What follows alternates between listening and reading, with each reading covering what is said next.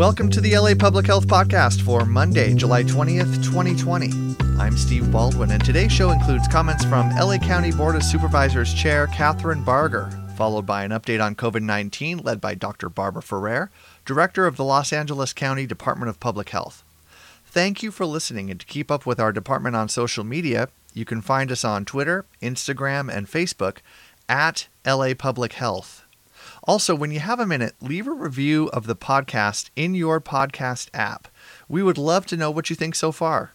And now, Supervisor Barger. Thank you. Hello and good afternoon. Thank you for joining us for today's press briefing. I'm Supervisor Kathryn Barger, Chair of the Los Angeles County Board of Supervisors. As many of you have heard, Governor Gavin Newsom just announced significant updates regarding closures that will apply to Los Angeles County. Dr. Barbara Ferrer, Director of the Public Department of Public Health, is here to provide the latest details on the announcement by the governor. She will also be available to answer any questions about what this means within Los Angeles County. In addition, we are joined by Dr. Deborah Duardo, the Superintendent of Los Angeles County Office of Education. Dr. Duardo is here to address the guidance that school districts have requested from the Department of Public Health and the Office of, Edu- Office of Education for the safety and implementation of in person learning when each individual school district deems it safe and appropriate. I know there's a lot to discuss today, so I would like to turn the mic over to Dr. Barbara Ferrer to give you the daily update and the update on what Dr. Uh, Gavin Newsom has announced. Thank you. Uh, thank you, Supervisor Barger, and all the members of the Board of Supervisors for your steadfast leadership and the unwavering dedication to the well being of our community and the millions of people who call Los Angeles County home. And good afternoon, everyone. Uh, the state of California, as Supervisor Barger noted, uh, this afternoon ordered LA County, among 31 other counties throughout the state, to close all indoor operations of gyms and fitness centers, places of worship, indoor protests, offices for non critical sectors, personal care services, and this would include hair salons, barber shops, nail salons, massage services, and tattoo shops, and indoor malls. Uh, we will heed the guidance that the state gives us to enforce these new state requirements and will modify our own health officer order. And I know this step back in our recovery journey is disheartening, uh, but we must do everything in our power to stop the virus from spreading, from the making the people we love sick, and from causing untimely death. These steps are taken in hopes that we get back to slowing the spread. All of our actions and behaviors now help determine what our lives, our communities, and our economy will be like in the months ahead. I've noted before that we're guided by the science and the data, and we're monitoring key metrics to show us how we're doing. And right now, everything is pointing towards an alarming trend. Our data shows us that every day, thousands of people in our communities are being infected with COVID 19, and our friends, families, and neighbors are being hospitalized at a much higher rate. And while our death rate has remained relatively stable, we anticipate that unfortunately, with the rise in hospitalizations, we will soon see corresponding increases in the number of people who pass away. But despite this step back in our recovery journey, we do need to continue our planning for what I hope will be new progress that we make to get our economy and our community back on track. And to that end, in consultation with more than 500 stakeholders, the Department of Public Health has developed reopening protocols for K through 12 schools in LA County. And before I share some of the highlights, I do want to take a moment and frame this effort. Just because we're offering these protocols, which will be posted today, doesn't mean that we are authorizing schools to reopen for in person classroom instruction. School reopenings will be guided by the state and by each school district's decision on how to best configure learning opportunities during the pandemic. We'll be considering levels, obviously, of community transmission and what the science tells us about the risks. For, but for those schools who are going to reopen their campuses, they will need to adhere to the public health and safety requirements that are detailed in the protocol that's released today. And you've already heard this morning that LAUSD will not reopen for in person classes in August, and they will continue uh, their new semester with virtual learning. And we recognize that there are some other school districts that already have also made the decision to continue with virtual learning as they reopen for the new year. Uh, but we are mindful that we do need to prepare for the time when children are able to come back on their campuses and resume in person classroom opportunities. So, with that in mind, it's best to think of the directives that we're issuing today as a roadmap to what school campuses will look like when they're authorized to reopen for in person instruction and learning. And given the need to consider the level of community transmission in planning for campus reopenings, every school district and family should be prepared for the possibility that schools may not reopen for in person instruction as they were originally scheduled. This is the unfortunate and sobering reality we face today.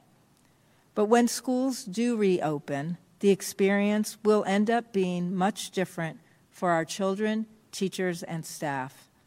Distance learning will likely still be a component of the curriculum as schools comply with the need to maximize distancing in classrooms, on campuses, and on buses. And some beloved aspects of the traditional school experience will not be possible right now if they require students and teachers to be in close contact with each other over extended periods of time. Students and staff will have to wear face coverings throughout the school day with reasonable exceptions. For example, young children won't be wearing their face coverings during nap time, and children won't be wearing them, obviously, when they're eating and drinking. Extracurricular activities will be limited, and they may include online meetings for clubs. Team sports that don't allow for, physically, for physical distancing aren't permitted to start up again. Hand washing and hand sanitizing will be encouraged and monitored, especially for our youngest children. And for the full details of the protocol, you can visit publichealth.lacounty.gov. The virus currently rages on in our community, and we'll need to do our best to protect our children, our teachers, and the many, many important people who make a school function and who educate our children. For families and parents of school age children, we know how stressful this situation is. As a former high school principal, a parent, and a grandparent myself, I recognize the disruption and the emotional upheaval many are experiencing. And I want to assure you that we are committed to working closely with all of the school districts, our LA County Office of Education, and the state as they make their final determination on when to be able to safely reopen schools. These decisions will be informed by data about community spread, hospitalizations, and deaths. And most importantly, they're going to emphasize safety for children, teachers, school staff, and all of their families. And you're going to hear more about the county's plan for supporting high quality educational opportunities that provide as much safety as possible uh, to everyone from our very own Superintendent Duardo in a few minutes. Uh, unfortunately, today, though, before, uh, Super, uh, before Superintendent Duardo comes up to speak, I do want to share our uh, sobering data. I'm sad to report that there's an additional 13 deaths today. Uh, these deaths, the death reporting does lag uh, over the weekend, but all of the people who died are over the age of 65, and nine people who passed away over the age of 65 had underlying health conditions. This does bring the total number of deaths to 3,822 in LA County. 93% of the people who have died from COVID 19 have had underlying health conditions. For the 3,553 people who have passed away where race ethnicity has been identified, 46% are Latino Latinx, 26% are white, 16% are Asian, 11% are black, and slightly less than 1% are Native Hawaiian or Pacific Islander, and 1% identified with another race or ethnicity. We're also reporting an additional 2,593 new cases today, and this does bring the total number of cases in LA County to 136,129. These cases include uh, 5,388 total cases reported by our partners in the city of Long Beach and 1,517 total cases reported by the city of Pasadena, both which have independent city health departments. There are, among the cases that we're reporting, there are 807 total confirmed cases among people experiencing homelessness. Currently, 288 people were referred to isolation and quarantine sites to appropriately isolate for the duration of their illness. We've now investigated a total of 939 residential congregate settings and non residential settings with at least one confirmed case of COVID 19. Currently, there are 699 ongoing investigations in institutional settings, and we have 240 closed investigations. Residential settings include nursing homes, assisted living facilities, shelters, treatment centers, supportive living, and correctional facilities. And non residential settings include workplaces, food and retail, and educational settings. The total number of confirmed cases in institutional settings is now 22,246, and this includes 13,019 confirmed cases among residents and 9,227 among staff. I am sad to report that 1,965 residents in institutional settings have died from COVID 19. The majority of the people who have passed away resided in our skilled nursing facilities.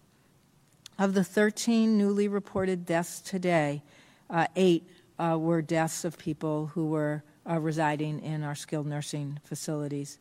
And we do uh, send out our condolences to all of the families that have lost a loved one uh, who was residing in an institutional setting. We're reporting 3,252 confirmed cases at some point in jail facilities. 2,929 are among people who are incarcerated, and 323 are among staff. The sheriff's office is reporting for their facilities 51 inmates who are currently positive 820 people who are incarcerated and have recovered, 73 inmates that are in isolation, and 2,497 uh, people who are incarcerated that are quarantined. There are 185 cases in the state prison, 128 among people who are incarcerated, and 57 among staff. And there are 757 cases in the federal prison facilities. 741 among people who are incarcerated, and 16 among staff. And our numbers have gone up slightly in juvenile facilities where we're reporting 84 cases, 33 among youth, and 51 among staff. There are 1,338,806 people that have tested uh, and had results po- reported uh, in LA County, and 9% of the people tested were positive. I do want to take a chance today to update you on outbreaks at different types of workplaces. Uh, last week, we told you about an investigation into four COVID 19 deaths of LA apparel employees, where a massive outbreak raged through the garment factory. That company now has reported more than 300 confirmed cases of the virus among its workers.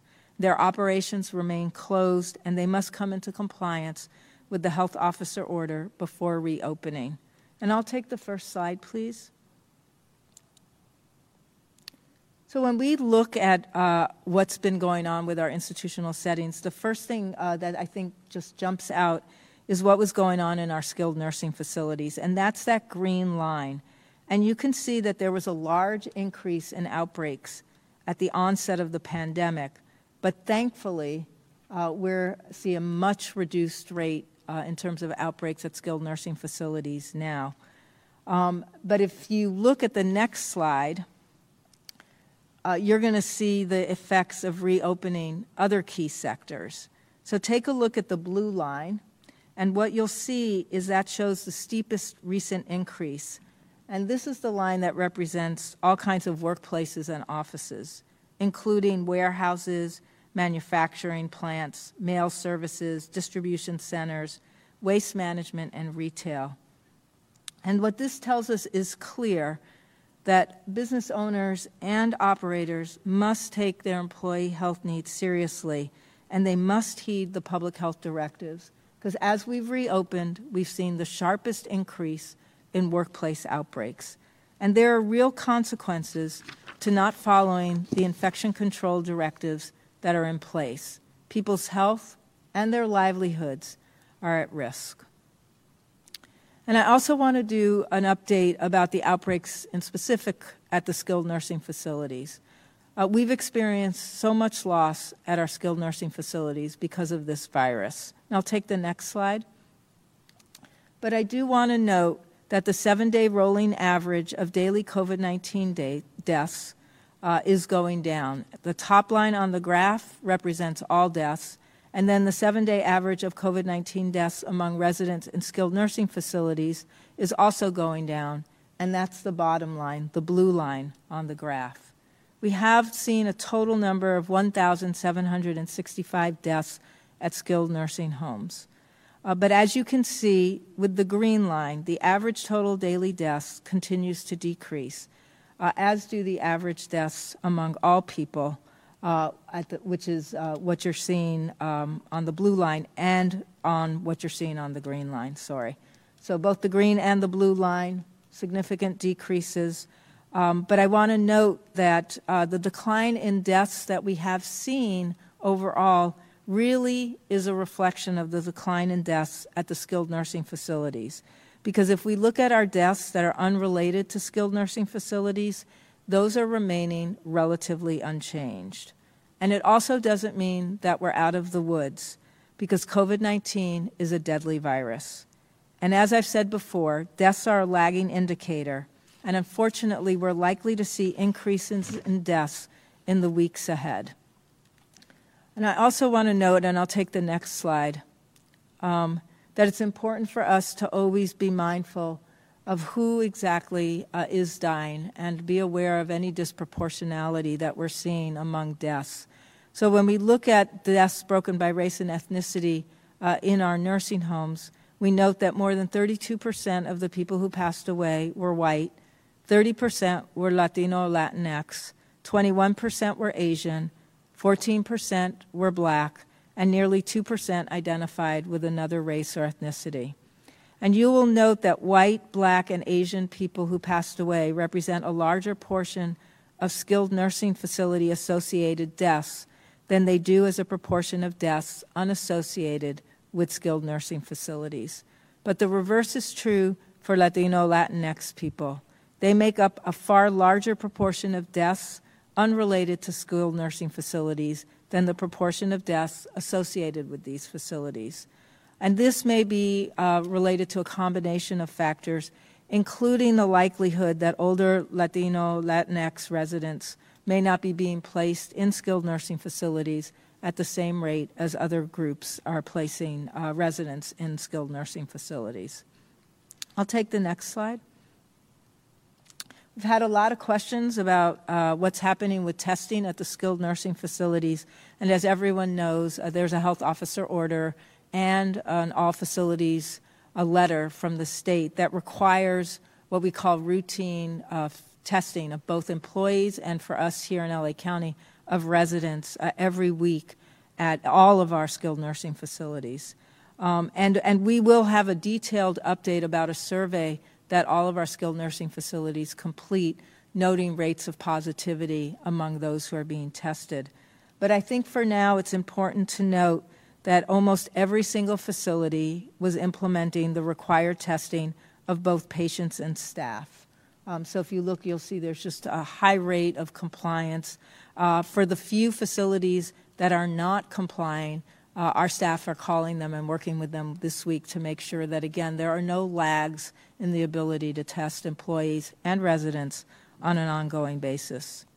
And then for the last slide here, uh, the next slide, Uh, I just wanted to summarize that in the past 60 days, the Health Facilities Inspection Division conducted on site investigations at all 380 skilled facilities, skilled nursing facilities throughout LA County, not just the 315 that are under our immediate uh, jurisdiction. Every day, they also conduct daily monitoring of every facility that has an outbreak, and this could include some on site visits, virtual inspections, and phone calls.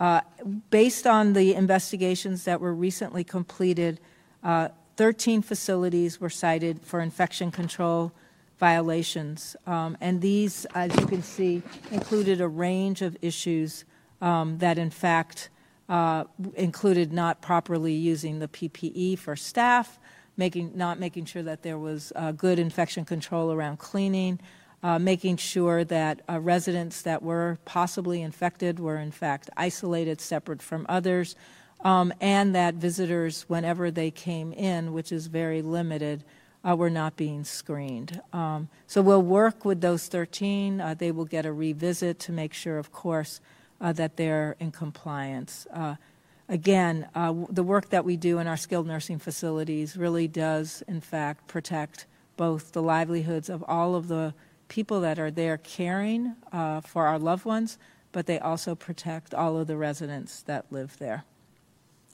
Uh, I know that today's news is disappointing, so in closing, I just want to note that we flattened the curve before, and I know we can do it again. Stay home as much as you can. If you do need to go out for work or important errands, please remember that you must wear your face covering, uh, and it must cover both your mouth and your nose. Uh, avoid the three C's crowds, confined spaces, and close contact with people you don't live with. If we continue to make these adjustments, which we've all done before, we will start seeing, I believe, a decrease uh, in the number of new cases, hospitalizations, and deaths. That means in creating this new normal, we actually are allowed to continue our recovery journey. But it is truly a community effort. We have the power to slow the devastating spread of the virus if we all decide we want to do our part. And now you have an opportunity to hear from LA County Superintendent of Education, Dr. Deborah Duardo.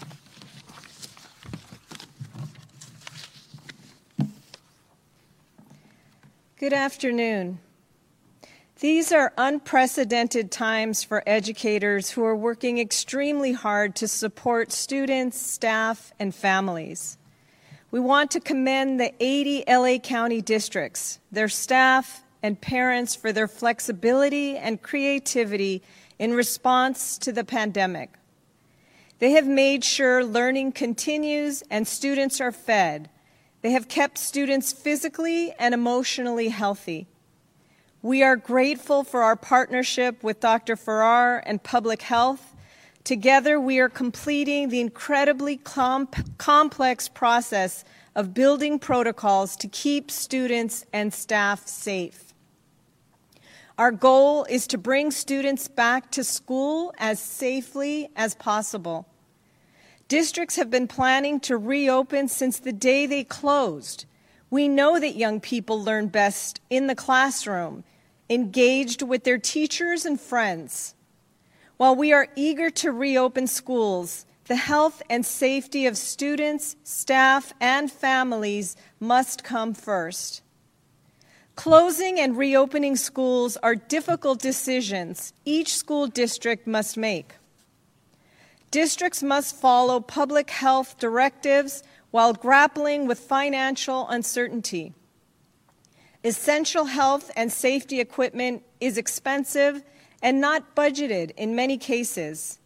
And we are extremely grateful to the Governor's Office of Emergency Services who is allocating PPE supplies for schools. What we have received so far is only a tiny fraction of what is needed to reopen schools. Districts have been planning for all possible scenarios distance learning, hybrid, or coming back since schools closed in March.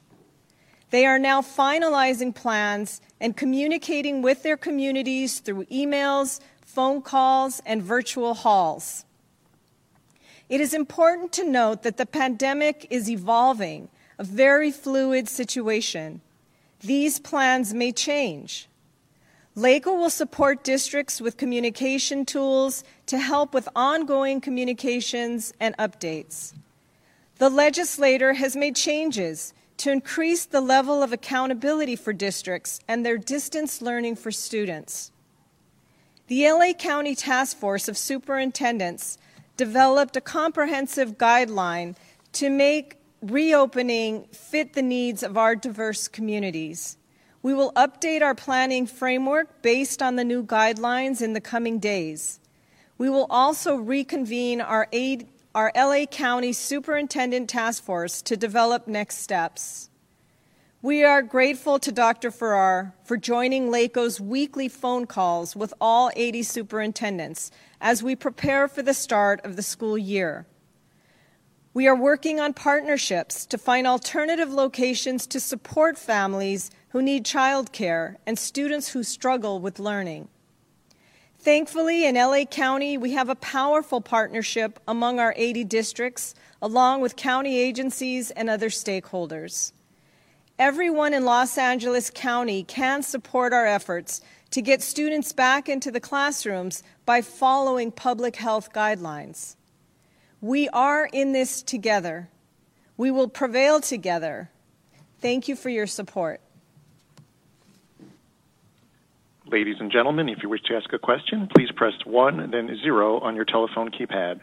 You may withdraw your question at any time by repeating the 1 and 0 command. If you are using a speakerphone, please pick up the handset before pressing the numbers. Once again, on the phone, if you have a question, you may press 1 then 0 at this time. We will begin with the line of Ryan Carter with LA Daily News. Please go ahead. Hi, Ryan. Hello. Hello, Supervisor. Uh, hello, Dr. Ferrer. Um, okay, so um, thank you for these. These are sobering numbers for sure. Um, do um, just to go back to LA Apparel just briefly. Um, I'm wondering if such warehouses come under the latest uh, health order and directive from the state. Um, you know, do they do they need to close outright themselves to, to indoor activity?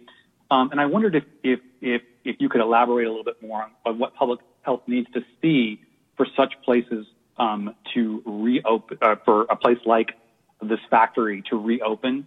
And, you know, just, if you have any further concerns about that um, more broadly with other such factories. Thank you. Thank you. Uh, thanks so much, Ryan. Um, and I appreciate that question. Obviously, extraordinarily concerned about the situation at LA Apparel. And uh, I had a t- I've had a team there almost every day uh, for the last few days working uh, with with all of their managers and operators uh, to make sure that that place does come in full compliance with the directives. Uh, they uh, they are a manufacturing plant that is in fact. Um, producing goods and services that are considered essential. Uh, I actually think they also produce uh, cloth face coverings, and, and we thank all the workers who have been part of that production team. but they do they do have to come in line with every single directive, uh, both that's in the existing protocols for how to operate an essential business with as much safety as possible, but also now uh, they need to come in compliance with the list of issues we identified on the inspections um, that would allow us to feel comfortable that when they reopen, there's as much safety as possible. Uh, for for all of their workers, uh, I do want to note they've made great strides. They've put in a lot of the modifications that are absolutely required, including getting rid of cardboard partitions that, you know, there, there's just no way those were offering uh, the kind of safety that we needed to see uh, in a plant. Uh, they're working today on training their staff uh, in small groups so that the staff understand, uh, again, uh, what the responsibilities are of the employer and what they should expect as they're going through their day in terms of uh, being able to have access to uh, washing and hand, san- hand sanitizing uh, facilities, uh, often breaks uh, that allow you to do this. but in, in this situation, there was an issue about sort of plant safety and protocols, and then there was an issue about getting accurate information about who the workers were and what their test results were, because they're all required to be tested at this point. So we need the uh, factory operators to make sure we have a line list that they're giving us every day that actually lets us know the status of every worker uh, so that we can make a determination on which workers are in fact allowed back in the plant once the plant would be allowed to reopen. Uh, but again, they have to come in full compliance, and they've had a list from us that details uh, what the remaining issues are. So, so I thank you for that question. But they are, in fact, allowed as, as part of an essential manufacturing plant uh, to remain open once they come into compliance uh, with the directives uh, under which we close them. We'll take the next question. Next question comes from the line of Rob Hayes with ABC7 Eyewitness News. Go ahead, Rob.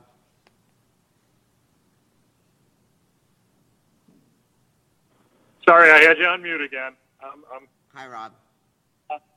Good to hear from you guys. Uh, while we're on the subject of LA apparel, um, the workers there were making masks, and I'm just curious: can the virus spread through contaminated masks?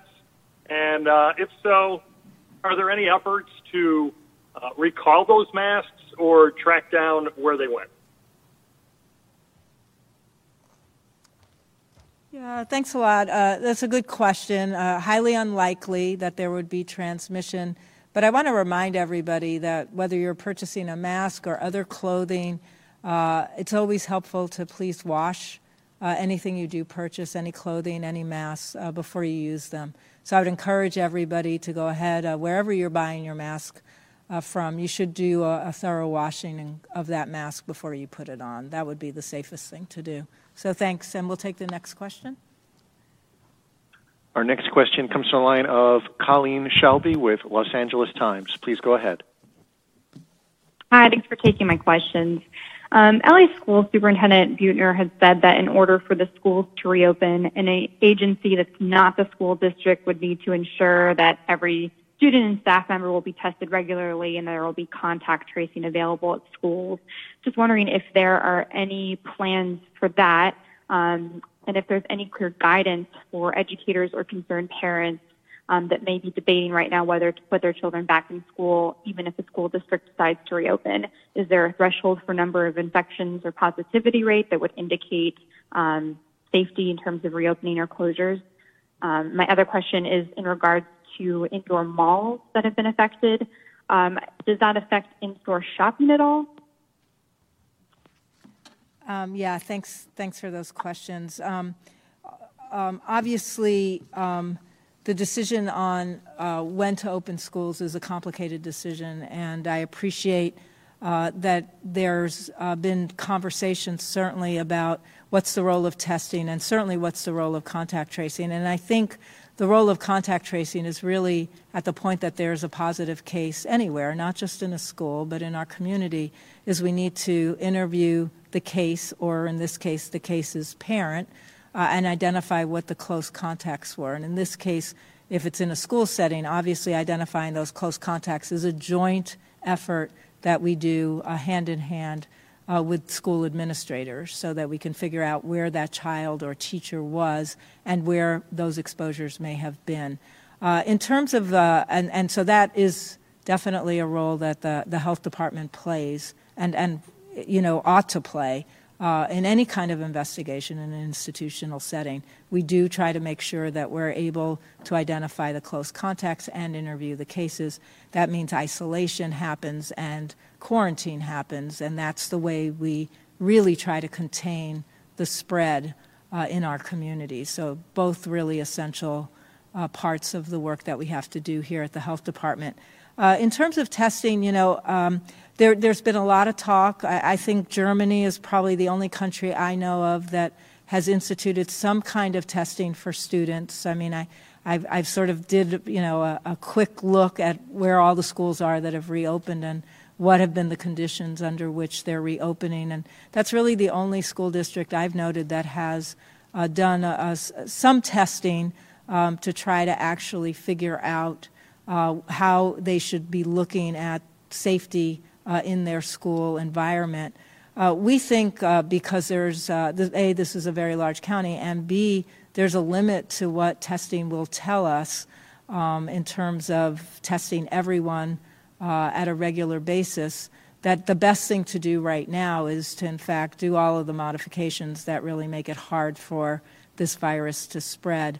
You know, I would just as a reminder, one of the reasons why our testing strategies uh, don't offer us as much protection as we might hope is that when you test negative, it's really only a reflection of your status at the moment you were tested. And right now, there's an average of a four day wait to get those results back. And in those four days, you could easily become uh, positive uh, and asymptomatic, and then, of course, you're somebody who could spread to others. So it's really important that we think about testing as one of the tools in our toolbox, but uh, certainly for schools being able to operate as safely as possible, it's going to be way more important, I think, right now to have all the systems in place that allow for us to uh, really prevent as much as possible the kind of close contact that makes it easy for there to be transmission. I think as we learn more and uh, have better testing capacity, uh, it's worth sort of revisiting what the role is of testing in the schools. Uh, but right now, I would urge us to really focus a lot on the infection control and the distancing uh, protocols that we've put in place and use testing as the strategy that's most important to use once you have an identified positive case. Because we do recommend, once we have a positive case, anywhere that close contacts uh, do get tested so that we can in fact you know quickly uh, dampen any spread uh, that may have happened. It's also hard to know sometimes whether the close contact was actually the index case or the first person uh, that ended up uh, getting identified as positive uh, in terms of closing schools once they reopen, is there going to be a particular threshold? You know, we've been working and listening really hard to what the districts are asking for. Uh, they ask for some flexibility.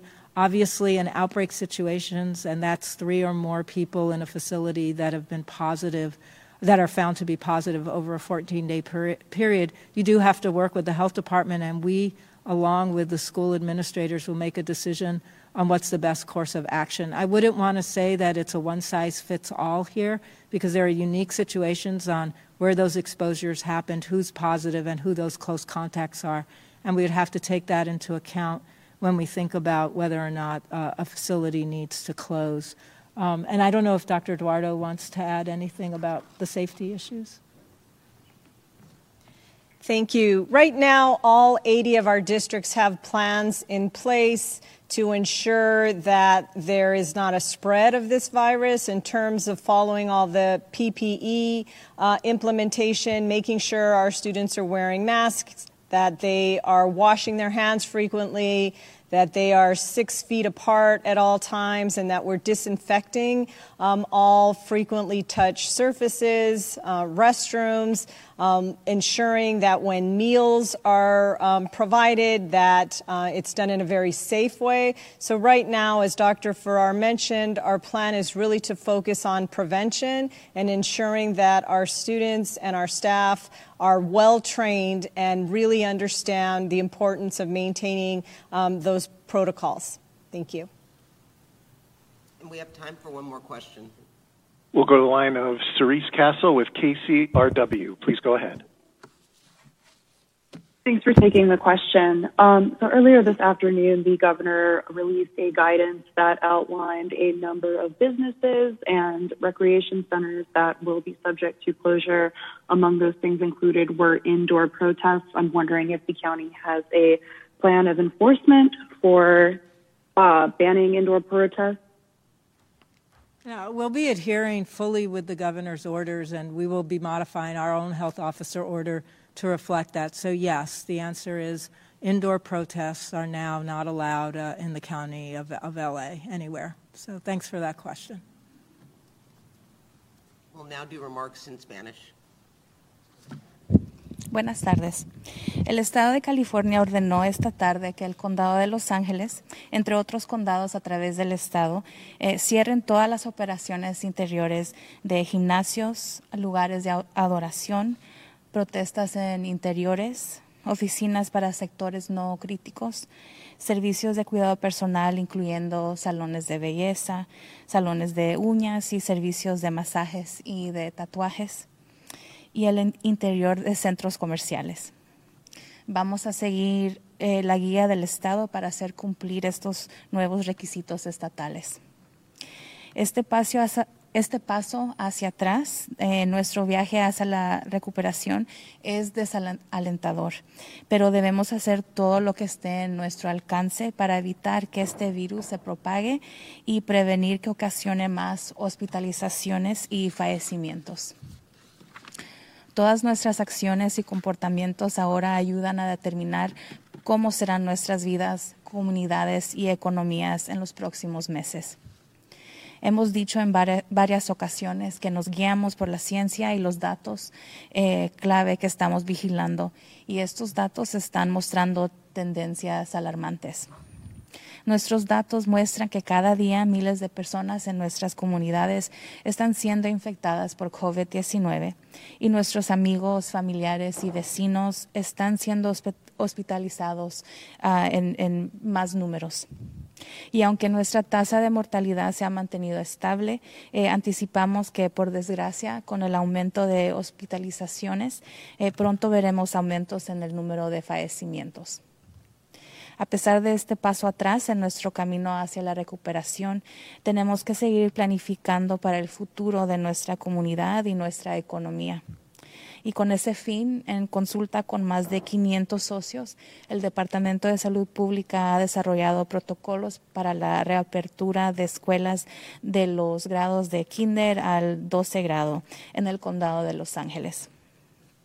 El hecho de que estemos ofreciendo estos protocolos no significa que estemos autorizando a las escuelas a reabrir para dar clases en persona en el aula la reapertura de las escuelas serán guiadas por el Estado y por la decisión de cada distrito escolar sobre cómo configurar mejor las oportunidades de aprendizaje eh, durante la pandemia, considerando los niveles de transmisión en la comunidad y la ciencia que nos dice sobre los riesgos.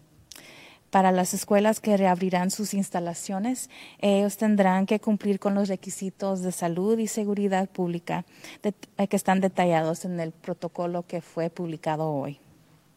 Ya oyó que el Distrito Escolar Unificado de Los Ángeles, LAUSD por sus siglas en inglés, eh, no reabrirá para las clases en persona en agosto y que continuarán con el aprendizaje virtual. Reconocemos que algunos distritos escolares ya han tomado la decisión de continuar con el aprendizaje virtual a manera que se reabren para el nuevo año pero somos conscientes de la necesidad de prepararse para un aumento en que los, perdón, para un momento en que los niños puedan regresar al aula en persona. Con, esto en mente, lo mejor es pensar en las directivas que estamos emitiendo hoy como una guía para cómo serán ah, las instalaciones escolares cuando ah, empiecen a dar clases en persona. Dada la necesidad de considerar el nivel de transmisión en la comunidad y en la planificación de las reaperturas ah, de las escuelas, cada distrito escolar y familia debe estar preparado para la posibilidad de que las escuelas no puedan reabrir para la instrucción ah, en persona como se programó originalmente. Esta es la desafortunada realidad en la que nos enfrentamos. Y cuando las escuelas reabrirán, la experiencia será muy diferente para nuestros hijos, maestros y personal. es probable que la enseñanza, la enseñanza a distancia siga siendo un componente del plan de aprendizaje a medida que las escuelas cumplan con la necesidad de asegurar el distanciamiento físico en las aulas ah, y en las instalaciones escolares y en los autobuses y algunos aspectos queridos de la experiencia escolar ah, tradicional no serán posibles en este momento si requieren que los estudiantes y los maestros tengan contacto cercano. Los estudiantes y el personal tendrán que usar cubiertas de tela para la cara durante todo el día, eh, con excepciones razonables. Por ejemplo, los niños pequeños no tendrán que usar la cubierta de tela para la cara durante su tiempo de siesta. Las actividades extracurriculares serán limitadas y pueden incluir reuniones en línea. Los deportes de equipo que no permiten el distanciamiento físico aún no podrán volver a empezar. se va a fomentar y supervisar el lavado y la desinfección de manos, especialmente para nuestros niños más pequeños. Para obtener el protocolo puede eh, visitar publichealth.lacounty.gov. Para las familias y los padres de niños en edad escolar, sabemos lo estresante que es esta situación. Queremos asegurarles que estamos comprometidos a trabajar en estrecha colaboración con todos los distritos escolares, nuestra oficina de educación del Condado de Los Ángeles y el Estado, ya que ellos toman la determinación final eh, sobre cuándo reabrir las escuelas. Estas decisiones serán informadas por datos sobre la propagación de la comunidad, hospitalizaciones y fallecimientos, ah, igual que vamos a enfatizar la seguridad de los maestros, el personal y todas las familias. Y hoy eh, me gustaría darles más información acerca de los casos y fallecimientos. Eh, hoy estamos tristes de reportar 13 fallecimientos adicionales. Esto eleva el número total de fallecimientos en el condado de Los Ángeles a 3.822. El 93% de las personas que han fallecido a causa de COVID-19 tenían condiciones delicadas de salud. Para las 3.553 personas que han fallecido donde se identificó la raza etnicidad, el 46% son latinos, el 26% son blancos, el 16% son asiáticos, el 11% son afroamericanos, el 1% son nativos de Hawái o de las islas del Pacífico y 1% son de otra raza etnicidad. También estamos reportando 2.593 casos nuevos. Esto eleva el número total de casos en el condado de Los Ángeles a 136.129. Estamos reportando 807 casos confirmados entre personas sin hogar y hemos investigado un total de 939 entornos de congregación residenciales y no residenciales con al menos un caso confirmado de COVID-19. El total de casos confirmados en entornos institucionales es de 22.246, incluidos tanto el personal como los residentes. 13.019 eh, son empleados.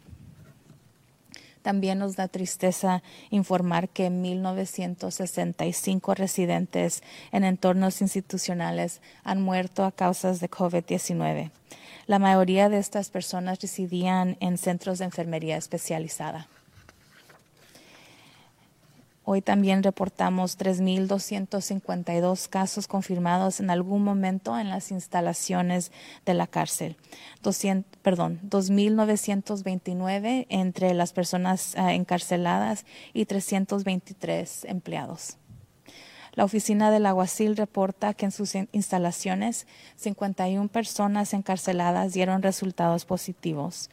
820 personas se han recuperado y 73 personas están en aislamiento y 2.497 están en cuarentena. Hay 185 casos en la prisión estatal y hay 757 casos en las prisiones federales y 84 casos en las instalaciones juveniles. Uh, resultados para uh, 1.338.806 pruebas de COVID-19 han sido reportadas al Departamento de Salud Pública y el 9% fueron positivas. También queremos actualizarlos sobre brotes en diferentes tipos de lugares de trabajo. La semana pasada les contamos sobre una investigación sobre cuatro fallecimientos de COVID-19 de empleados en la compañía Los Angeles Apparel, donde un brote masivo arrasó la fábrica. Esa empresa tiene ahora más de 300 casos confirmados del virus entre sus trabajadores. Sus operaciones permanecen cerradas y deben cumplir con la orden del oficial de salud antes de reabrir. Slide one, please.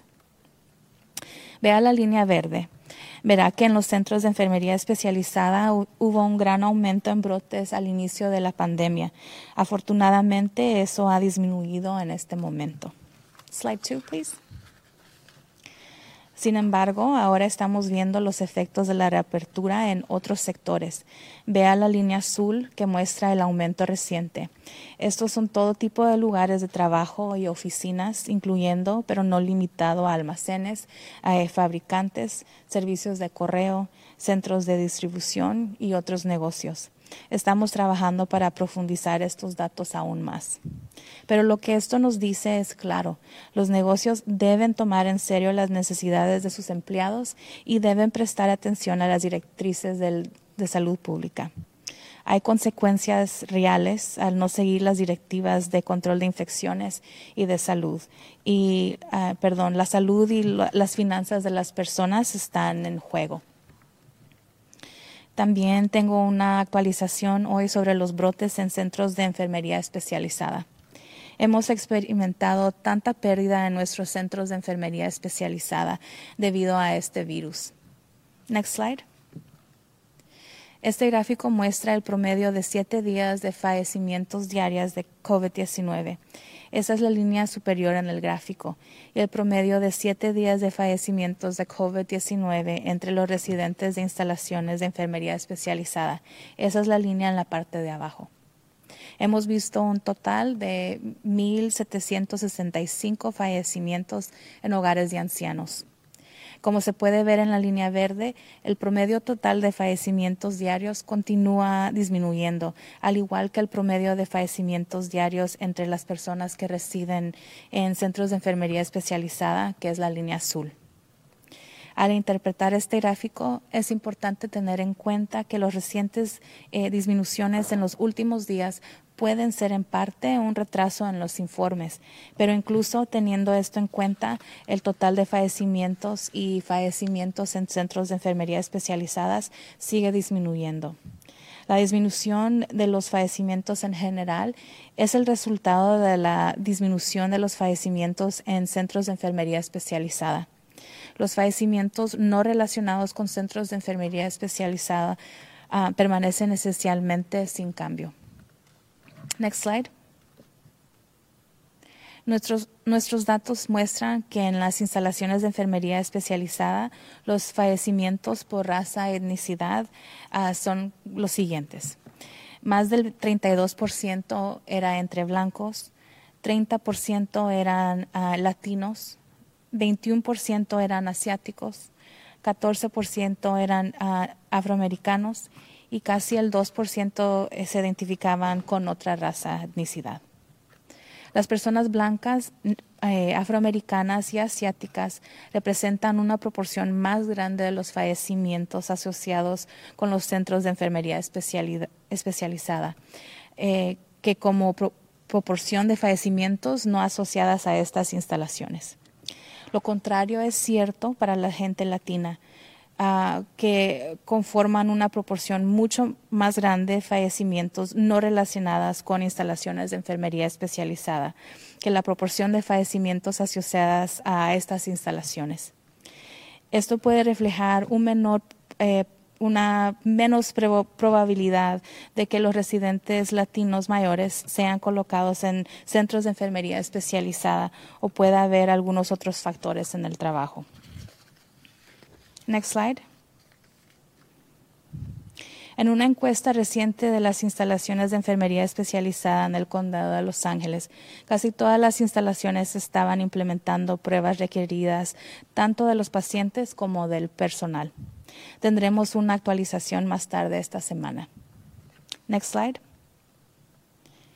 En los últimos 60 días, la eh, División de Inspecciones de Salud Pública ha llevado a cabo una investigación ah, en 380 centros de enfermería especializada en el condado de Los Ángeles y todos los días realizan vigilancia a diario de estas instalaciones, eh, inspecciones virtuales y llamadas telefónicas. Hemos dado, ah, hemos citado violaciones del control de infecciones en 13 de estas instalaciones. Sabemos que las noticias de hoy son decepcionantes, pero hemos ah, aplanado la curva antes y podemos hacerlo de nuevo. Eh, quédese en casa tanto como sea posible y si necesita salir por a hacer para trabajar o para hacer sus mandados importantes, por favor utilice su cubierta de tela para la cara, siempre cubriéndose la boca y la nariz. Y eh, asegúrese de evitar las multitudes, evite espacios confinados y evite uh, contacto cercano con personas con las que no vive. Si, si hacemos estos sacrificios, eh, como hemos hecho antes, y podemos empezar a ver una disminución en el número de nuevos casos y de fallecimientos. And now we'll go ahead um, with remarks in uh, Armenian. Oh, I'm so sorry. Today we'll go ahead and follow up with remarks from our school superintendent. Buenas tardes. Quiero dar las gracias a los 80 distritos del Condado de Los Ángeles y padres por su flexibilidad y creatividad en responder a la pandemia. Se han asegurado de que nuestros estudiantes pueden seguir con sus estudios, siguen recibiendo comida y que siguen físicamente y emocionalmente saludables. Nuestro objetivo es traer a los estudiantes de regreso a la escuela de la manera más segura posible. Los distritos han estado planeando abrir desde el día que cerramos las escuelas. Sabemos que nuestros estudiantes aprenden mejor en, frente de un maestro en clase, pero es importante que la salud y la seguridad de los, de, los estudiantes, el personal de escuelas y familias sea nuestra prioridad. Cerrar y abrir escuelas son decisiones difíciles que cada distrito escolar debe tomar. Los distritos deben seguir las directivas de salud pública y al mismo tiempo tomar decisiones con mucha duda financiera. El equipo necesario para mantener la salud y seguridad es costoso y en muchos casos no fue incluido en el presupuesto de escuelas. Estoy muy agradecida al gobernador por mandar equipo de protección personal para nuestras escuelas, aunque solo hemos recibido una pequeña fracción de lo que se necesita para abrir las escuelas. Nuestros distritos están planeando para todos los escenarios posibles desde que las escuelas cerraron en marzo. Ahora están finalizando planes y comunicándose con sus comunidades a través de correos electrónicos, llamadas telefónicas y juntas virtuales. Es importante tener en cuenta que la situación con la pandemia está cambiando cada día y planes para abrir escuelas pueden cambiar. La Oficina de Educación del Condado va a seguir apoyando a, los distritos para que puedan comunicarse seguido con sus familias, personal y estudiantes. La legislatura ha recibido cambios para aumentar el nivel de responsabilidad para los distritos y sus planes de aprendizaje virtual para los estudiantes. Un grupo de superintendentes del condado ayudó en formar un guía para escuelas para planear y prepararse para abrir escuelas.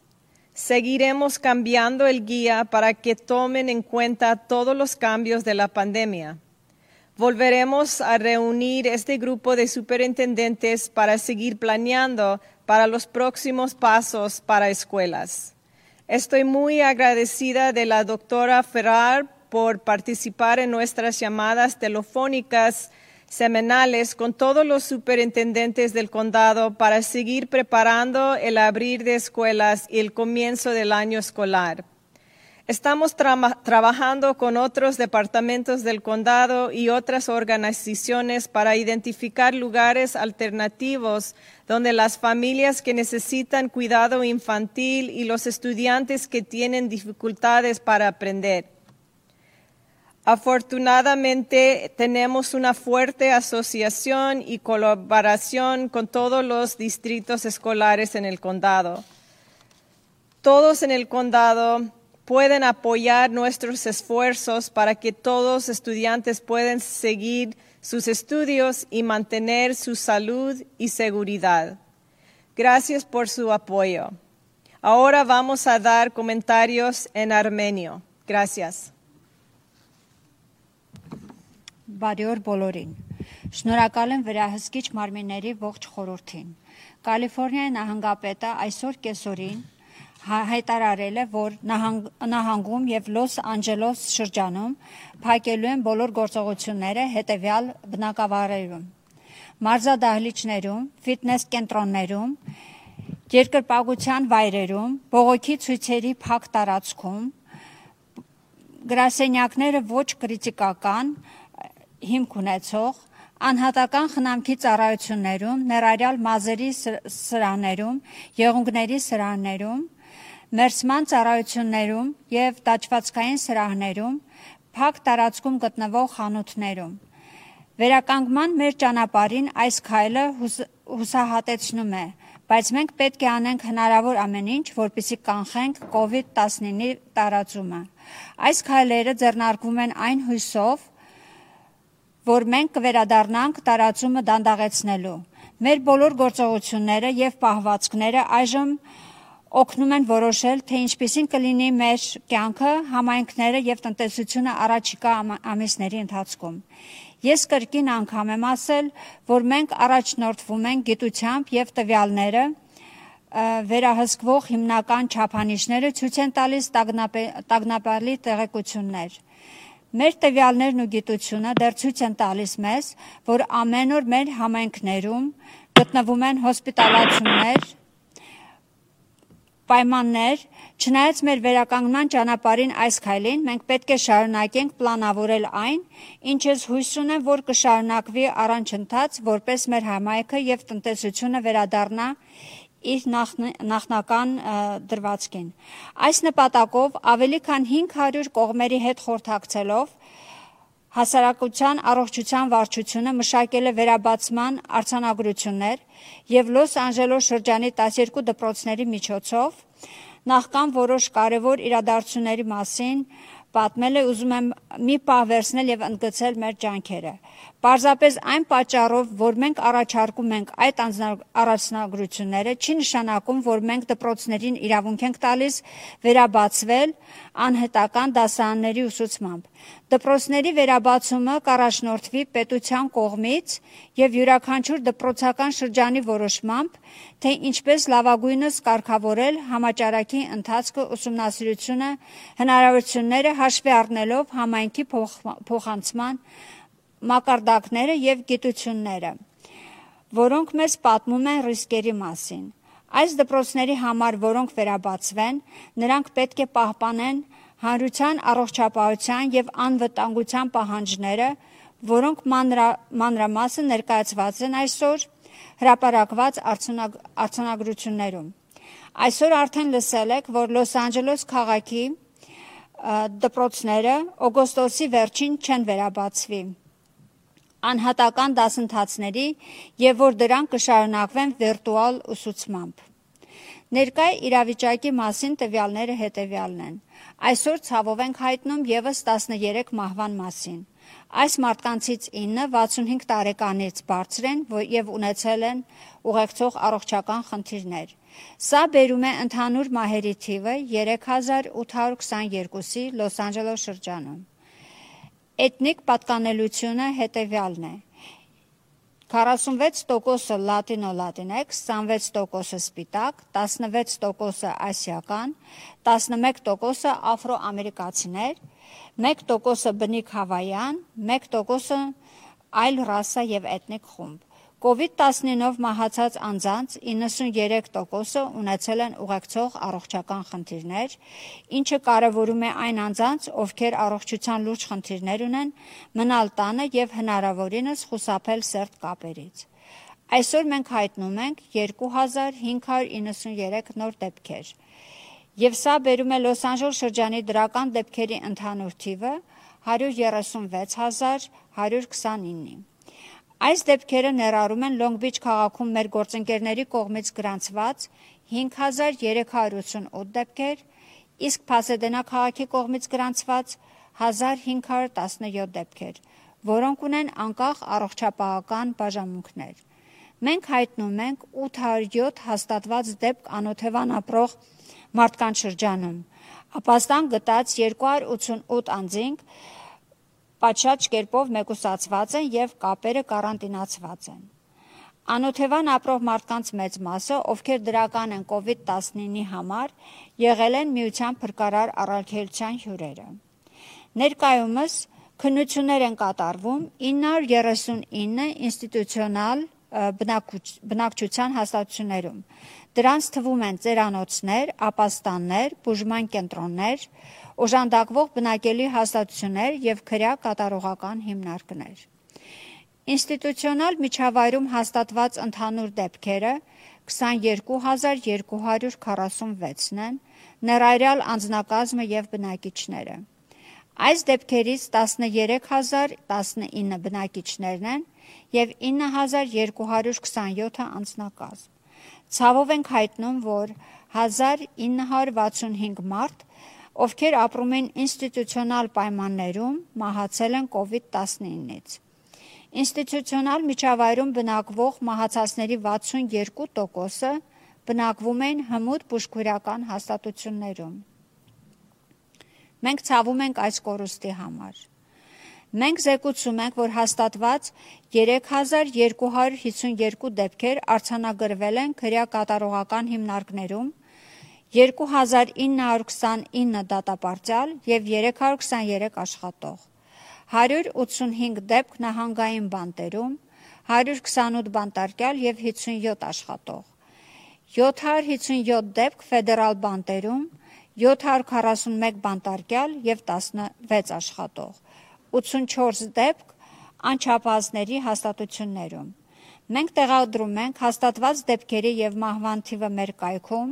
աշխատողներին, բնակիչներին, ընտանիքներին տեղեկացնելուց հետո։ Ավելի քան 1.338.806 մարդ տեստավորվել են եւ արդյունքները զեկուցվել են Լոս Անջելես շրջան, որոնցից 9%-ը դրական են։ Ես ուզում եմ քաջարերել ձեզ տեստավորվել, եթե ունեք ախտանիշներ տարածաշրջանային տեստավորման վայրերում։ Ժամադրության համար կարող եք այցելել covid19.lacounty.gov/testing։ Ես գիտեմ, որ այսօրվա լուրերը հիասթափեցնող են, բայց մենք նախկինում իջեցրել ենք կորը եւ կարող ենք նորից դա անել։ Հնարավորինս մնացեք տանը Եթե ձեզ հարկավոր է դուրս գալ աշխատանքի կամ կարևոր գործերի համար, ապա ձեր դեմքը ծածկեք եւ ծածկեք ինչպես ձեր բերանը, այնպես էլ ձեր քիթը։ Խուսափեք բազմությունից, սահմանափակ տարածքից եւ սերտ կապերից այն մարդկանց հետ, որոնց հետ չեք ապրում։ Եթե մենք կատարել ենք այս զոհաբերությունը, որոնք մենք արել ենք նախկինում, եւ տեսել ենք նոր դեպքերի, հոսպիտալացումների եւ մահերի թվերի նվազում, մենք կստեղծենք նոր նորմալ, որը թույլ կտա մեզ շարունակել մեր վերականգնման ճանապարհը։ Սա իսկապես համայնքային ջանք է։ Մենք ուժ ունենք դանդաղեցնել այս վիրուսի տարածումը, եթե բոլորս ուզում ենք կատարել մեր մասը։ Շնորհակալություն։ Thank you. This concludes the press conference. This episode of LA Public Health was produced by the Los Angeles County Department of Public Health. Our department is nationally accredited by the Public Health Accreditation Board and is committed to protecting and improving the health of over 10 million residents in Los Angeles County. For more information about DPH programs and services, visit publichealth.lacounty.gov and follow us on social media at LA Public Health. My name is Steve Baldwin, and you've been listening to the LA Public Health Podcast.